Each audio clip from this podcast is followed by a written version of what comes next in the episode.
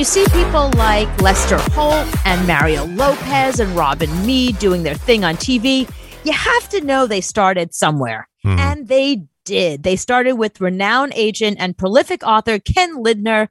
His latest book is Career Choreography Your Step by Step Guide to Finding the Right Job and Achieving Huge Success and Happiness. Hi, Ken. Hi, Cooper. How are you? Thank you so much for joining us. You know, um, before we get into the book and what you do, and the fact that years ago I almost worked with you, by the way, um, whenever I read anything that you've done or see you being interviewed, you are so positive.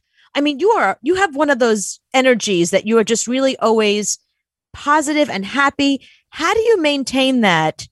Not just in this society in general, but certainly like this year with COVID and everything just terrible. How do you stay so positive? Well, Cooper, you know, the thing is, is that I'm healthy. I'm talking with you. I mean, my family is healthy. I look at my blessings. And also, athletics have always taught me to stay even keel. Don't get too down when you lose. Don't get too up when, when you win. Just relax. Mhm. And, you know, I just feel like I'm alive. You know, if I make a mistake, hopefully it's not a, an egregious mistake, but Mhm. through my positive choices, I can lift my life each day. And I figure, you know what? I'm breathing. I'm here. All's great. That's a good answer. That's very, uh, see, again, inspiring. Even that little tiny piece of morsel is so inspiring. And I'm glad you brought up sports. I think it's really interesting that you would say that because there's so much research on the idea that like sports in high school and in college and just doing sports gives you like, it teaches you um, coping mechanisms and strategy. You know, if you lose, you have to figure out how to win the next time and, and also like reevaluate what you did and didn't do. And it's, you know, it's not, it's not do or die. It's like, did I throw the ball hard enough? You know, so it's it's such a great lesson. I'm glad you brought that up because I've always felt like sports are really important. Cooper, I've learned more on the athletic field than I ever learned in any classroom uh, Hmm. about real life navigation. So I think sports is a great way to uh, learn great life lessons. And also, I'm a tennis player. So when you're playing singles in tennis, it's not like you have a coach that's out there saying, oh, you're having a bad day or a bad hour or a bad moment. I'm going to substitute in for you. In playing singles in tennis, it's the survival of the smarter, fitter, uh, and more creative and more adaptive individual. Mhm. So sports has taught me a lot. It's taught me how to, you know, as I say, stay focused, keep my equilibrium, stay poised, and figure out a better way. And it's constructive decision making at its best, hopefully. I love that. Anthony, before I ask him a million questions, I know you have a question you want to get in here. Hi, Anthony. hey, how you doing? I'm great. So, how did you get into the world of promotion of what you do? How did how did you get into it? Agenting. Agenting. Well, I sort of fell into it. It's interesting because here's the person who talks about choreography, which by its very nature is a logical set of steps consciously taken to achieve a goal. But when it came to my profession, I fell into it. And what happened was was that I was just about to take a job at a uh, an entertainment law firm back in New York City, where I'm from, and I realized that the chief uh, um, talent agency or client of that law firm was this major talent agency. And I knew that my dad was best friends growing up with the president of the agency at that Hmm. point. So I asked my dad if he would set a meeting for me to meet with that person. hmm And that way I'd become friendly with the president of our biggest client. Smart. And when I met with him in, in Los Angeles, we hit it off. He told me all about the people business, how they represented Elvis and the Beatles and Billy Joel and Barbara Walters and Al Pacino and Dustin Hoffman. The names went on and on. And I just was so taken with being involved with people, seeing what can be, and figuring out the steps to help them get to where they wanted to go. I hmm. love working with people. And at the end of the night, I decided, well, he made me an offer and I decided to work for that agency rather than take the job at that entertainment law firm. I worked for half the money the firm was going to pay me, mm-hmm. but it was the best decision I ever made. and then I wound up bringing in clients, one of whom was an anchor in New York. And one thing led to another, and I became an agent in the news and hosting area, and then moved out to Los Angeles, and then formed my own company about 33 years ago. So what did that, what did you oh, say oh, in that what did you say in that initial meeting that made him say, I gotta hire this guy? I told him that I put myself through school with different businesses. So I think he liked the fact that I was an entrepreneur. Mm-hmm. He liked the fact that I had focused on contract law in law school. And that I told him all sorts of stories about how I marketed my company to various prospective clients. And I think he felt, oh my God, he was made to do this. But the way he worked it was instead of starting in the mailroom, he choreographed uh, a step by step process of my learning how to be an agent by being an attorney first. And I thought it was a great way to do it because it took advantage of my legal skills as well. Right. I mean, you guys do, do a lot of contracts. It's amazing how many agents I've worked with in the past who start out as lawyers. It makes perfect sense because you you, you need to understand contracts. But mm. one of the things that you guys do that I think is really fascinating because you know I just just from friends of mine that have been through this and as somebody who has had agents my entire life, you know, broadcasting companies and networks, they try and squeeze everything out of you. And they're not always completely ethical. And even though they come out and they say, you know, here's what's in the contract, here's what your client is going to do. When you're on a set or when you're actually working, things come up all the time that are I'm going to call them unexpected, but they're really unethical. So we have to be squeaky clean. It is your job to be the bad guy. So how do you handle that? How do you how do you do that bad guy role and still be this wonderful, positive person um, when you really have to defend your clients against these people that are truly taking advantage of them? Well, first of all, I look at um, my role, except when I'm negotiating a contract, as collaborative. And I try to have really good relationships based on trust with the people that I deal with. And because I represent the caliber of people I do, I also have some clout with them. As a result, when there's something that goes on that is not great for my client, I can get to a person who can remedy the situation because of my relationships. And hopefully, you know, I make a reasonable enough argument that they do what we need them to do to make sure that my client isn't in any way injured. Um, and also, we make, I try to make things a win win. I try to make it a situation where my client is great for their employer because my client's success is their success and mm. vice versa. So I want my client to be as successful as I can for the employer that they're working for because I want them to get the best deal next time around because they're of such huge value to those employers. So I do take things most of the time in a very positive way because I think it's it it, it works. You get more flies with honey most of the time than vinegar, as my dad used to teach me. But my also, mom says that. That's my mother's quote too. Mm-hmm. I think I have the needle point somewhere. oh, thank you, mom. But the other part of it, you also you also need leverage. I mean, you know, I I think that you know if they if a particular employer doesn't treat my client well, they're probably not going to want to work for them again. If my client's really a great talent, you want them to stay there. It's a mutually beneficial situation. Mm. So there's a positive way, I think, most times to um, to communicate with someone, so we make it a win-win for everyone. Right, right. Uh, your book is called Career Choreography: Your Step-by-Step Guide to Finding the Right Job and Achieving Huge Success and Happiness. So I want to pick that apart for a second because so aside from buying your book, obviously, what what is a first step that somebody could take that could make them happier at their job. I think, you know, we're living in a time now where people are afraid to step away if they're unhappy because they don't want to be unemployed now of all times. So what what's the first step?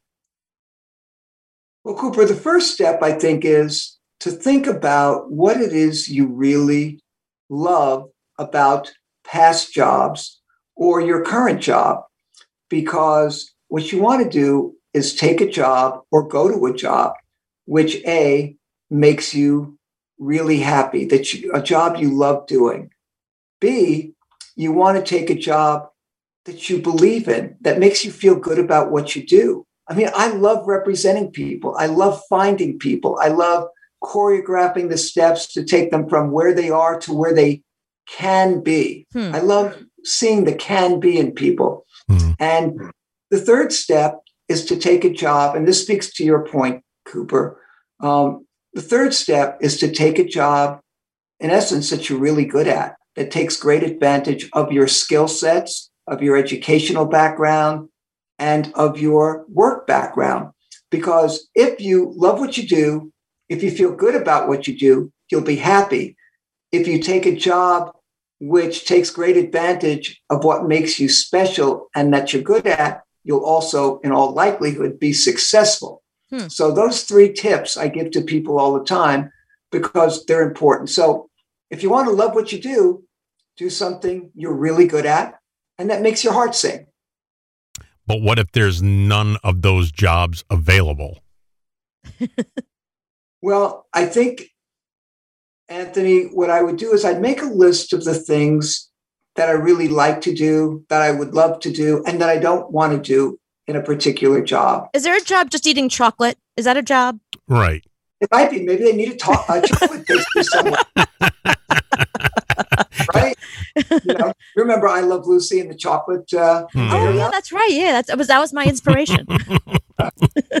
so um, I really think what you want to do is is really dig down deep and know yourself. Know what will you know. Know what will make you happy in a job. Know what will give you purpose and meaning and fulfillment. And if you can't get the ideal job, maybe there's a choreography to get you there. For example, in my book, Career Choreography, I talk about a young lady named Heidi who was graduating from college. Her dream was to be immersed in the art field. She loved going to art galleries. She loved art museums. She loved going to openings of art museums or art galleries. And she said to me, you know, how do I do that? I'm, I'm graduating from college and, you know, I'm an English major. So I gave her the choreography of lead with your strength, which is your writing. You're an excellent writer, but you need to get into the art game. So what you do is let's look for a job for you writing for an art magazine. That gets you into the game. Mm-hmm. Okay. A particle in motion attracts other particles in motion. Get in motion in the field that you want to be in. Well, what happened was she started interviewing all of these owners of art galleries. And two years later, one of them said, Would you like to come to work for me as the manager of my art gallery? Well, the wow. answer was a resounding yes. Five years later, she wound up owning an art gallery. She learned everything about running an art gallery from that job. The next step was owning an art gallery, and she wound up co owning an art gallery with someone. And she was able to make her heart sing because hmm. she's immersed in the field of art. She owns an art gallery. She's doing charitable events at her art gallery. All the things that make her heart sing, she was able to attain. And the key was she led with her strength, which is one of the strategies that I talk about right. in career choreography. You know, I wonder, I was, as you were talking about how you went in for one job and ended up with another, you know, how did that shape the advice you give people? Because i mean you you you walk the walk. I mean i think that's really interesting. The same thing happened like for example you know i my background is in theater. My mother's a theater producer. And i was like I'll probably have a career in theater. And I was writing plays and stuff like that. But it was really tough. It was tough to get work because, you know, it's it's theater. I mean, you, you understand the uh, the industry. So um, I was with some friends and they said, you should be in radio. You, you've, you have the personality for that. You should be in radio. Like, give up theater. I mean, they didn't want to say you're a terrible actress and you're an okay writer but they were right. I mean, I literally I I went for my very first radio job and I have not stopped working since. And I think that's kind of what happened to you that sometimes you don't know what you're good at. You don't know where you belong and someone else kind of tells you. So, how do you give advice to people to actually listen to that? Because I could have said, radio, what are you crazy? I'm in theater, you know, mm. but I didn't do that. I, I, I pursued something that I pursued the door that opened rather than the ones that kept closing in my face.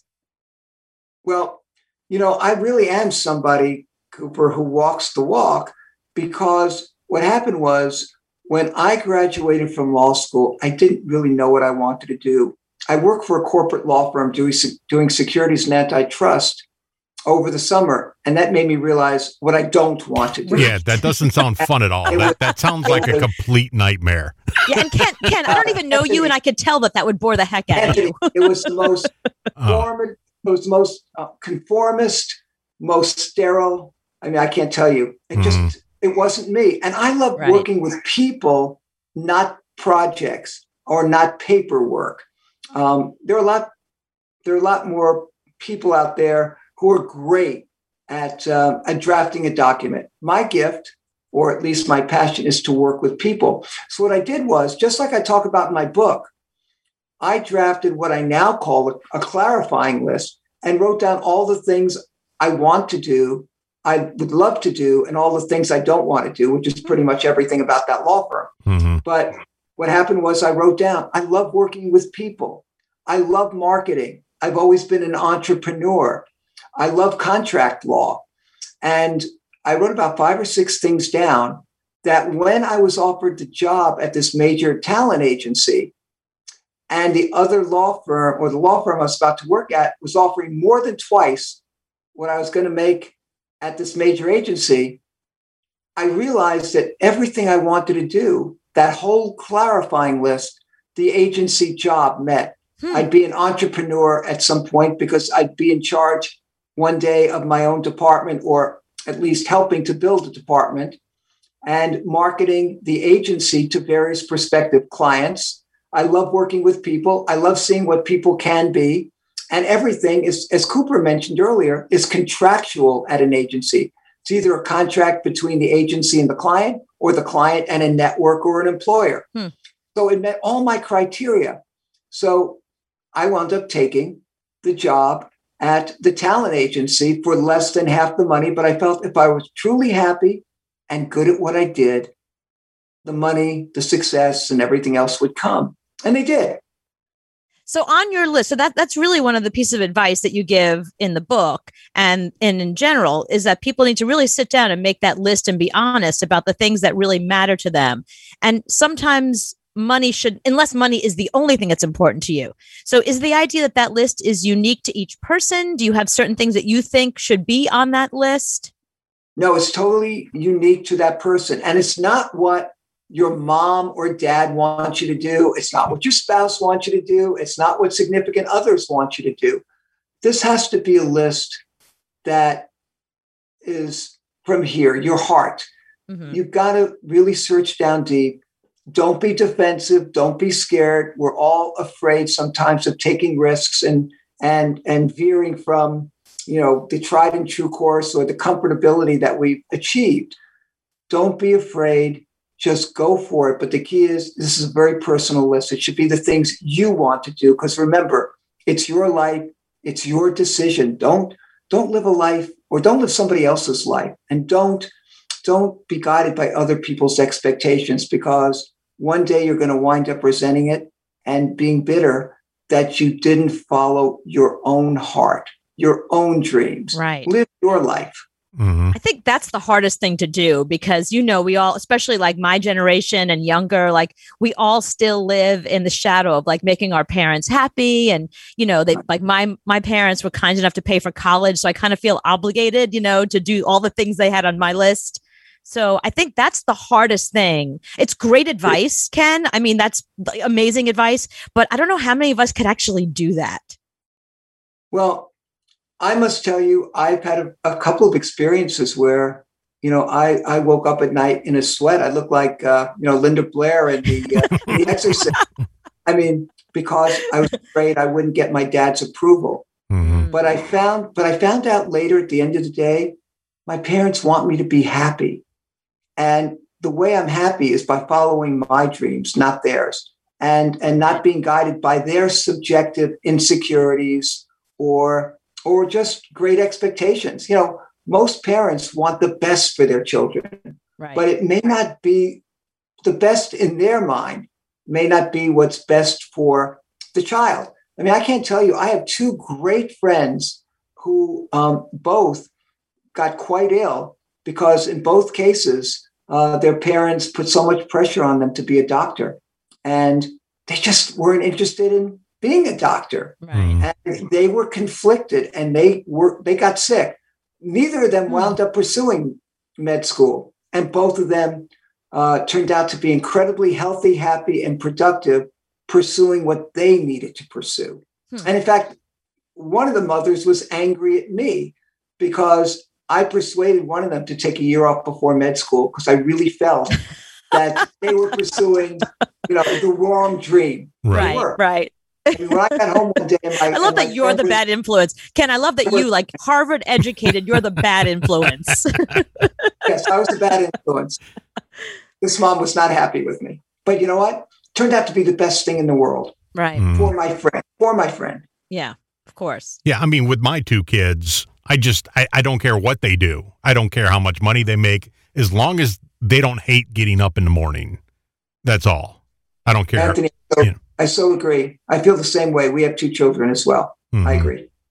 Yeah, I think that if you get out of bed and you actually have a little step to your uh, step going to the bathroom, that you're Yeah. happy to go to work.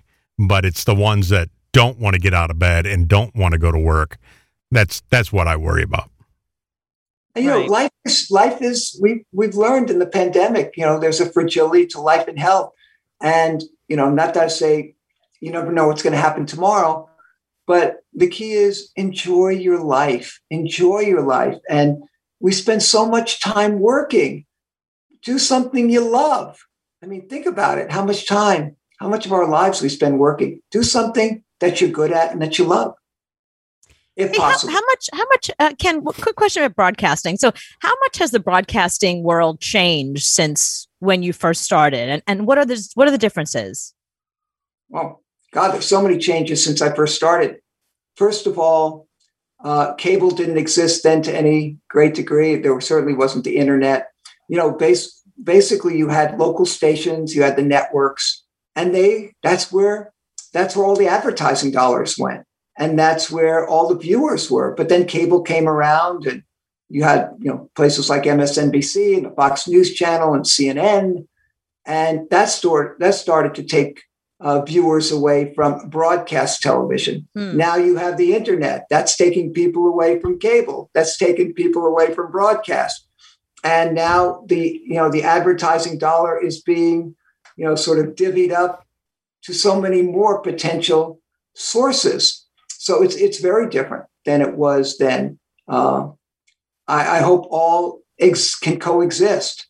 But you know, young people generally don't watch broadcast television the way we all used to. We used to, even my dad's day, gather around the TV and watch, you know, Walter Cronkite or or Huntley Brinkley or whoever was there, and then later Tom Brokaw and and Dan Rather and Peter Jennings. Mhm. And what about the radio world? You know, I don't know as much about the radio world, um, Anthony. I don't really work in it very much, so I can't really I can't really speak to it. I, Mhm. I, I occasionally make a radio deal, but it's not my area of expertise. Got That's it. okay. You're not missing much. we've we've been in it collectively between us probably over 20 years at this point. So, But I um, can I can say something, Cooper and Anthony, about radio. I will tell you some of the very, very, very best television people have come out of radio, whether it Mhm. was Larry King or Ryan Seacrest. I mean, so many people, because radio, you know better than I do. You're ad libbing, you're you're talking, you're not on script, you're you're authentic. And I will tell you, I love taking people from radio and putting them in TV because they are so comfortable ad libbing. Mhm. right. Yeah, that's the thing when you watch a local news channel and they go to uh, you know, talk amongst yourselves and they have no idea where to go It's because so they're not awkward. I, I don't know what to do. it's not on the it's not on the teleprompter. Help me. So that's what I laugh at local news when they do that. yeah. Right. No, even well, even nationalism. I've I've seen them on on the Today Show with like they just keep repeating the same thing over and over because they don't know what to say, and that's the Today Show. I think uh, look, it's hard. It's hard. It's hard to do. People say all the time, you know, how do you? We have we have like a comedian on the show, for example, and the comedian's like, how do you talk for so many hours every day and have things to say? Because they're so used to their set, you know, mm. just mm-hmm. the way people that do news are used to the teleprompter. Right. That's why I think radio is a tremendous um, foundation developing art for TV uh, for me. So when somebody says I'm coming from radio, I immediately light up. Right. Because you all have skills that many broadcast journalists have to develop or, or just never do develop mm. because you have this opportunity as as Anthony said to just talk. Right and people are uncomfortable with that. You're not used to it. They're used to having scripts. They're used to um, dealing with a minute 43 story, and that's it. Right. When somebody when somebody finishes your new book, what is the one thing you want them to carry with them? Yeah, what's the takeaway? What's the yeah. main takeaway? Well, I think it's really important to find a job. I, have got two takeaways. One, um, it's really important to find a job that takes great advantage of your skill sets. That I mean, for example, Oprah Winfrey was a very, very, very good anchor in Baltimore. But when she went to Chicago to become the host of AM Chicago, which became the Oprah Winfrey Show, I mean, she's the most successful host of all time. Mm-hmm. And what that what that says to me is, for everyone out there, find a vehicle that showcases your gifts, that takes advantage of your gifts, because you put yourself in the best position to succeed. Hmm. So understand what makes you special, understand what makes your heart sing, understand what triggers your professional passions, and try to take a job that, you know, that uh, coalesces all of those things. The second thing is, and we talked about this at the beginning of this interview, my positivity. You know, here's the thing. The definition of career choreography is there is a logical set of steps that anyone can take to put the percentages in their favor mm-hmm. that they will attain their professional dreams and goals. The key is to find and choreograph those logical steps. So, my feeling is you can attain, you have a great chance to attain whatever you want. And of course, nobody's going to attain everything they want. And some people, you know, I will never be a professional basketball player. I could never I could never stuff the ball when I was younger, no matter what. Just mm-hmm. can't jump.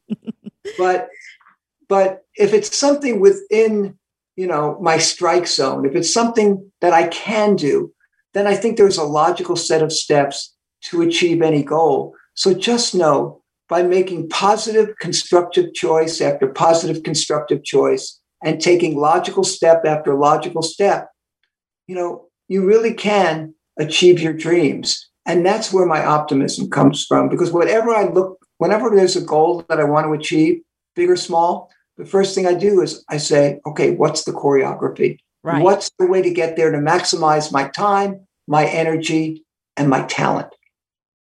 I feel so inspired now. This is awesome. Ken, thank you so much. Ken Lindner is our guest. The book is Career Choreography, your step by step guide to finding the right job and achieving huge, not just success, huge success mm-hmm. and happiness, the most important point. Yes. Well, Cooper and Anthony, it's been a pleasure Thank, you so much, so much, Ken. Thank you. Really, You're thank welcome. you for your time and thank you for all this amazing information. I feel really inspired now. I don't even I don't even know what else we can possibly do with this show, but let's Anthony, let's find something. well, thank you. I'm glad and really it's great. And your questions were wonderful. It's really been fun.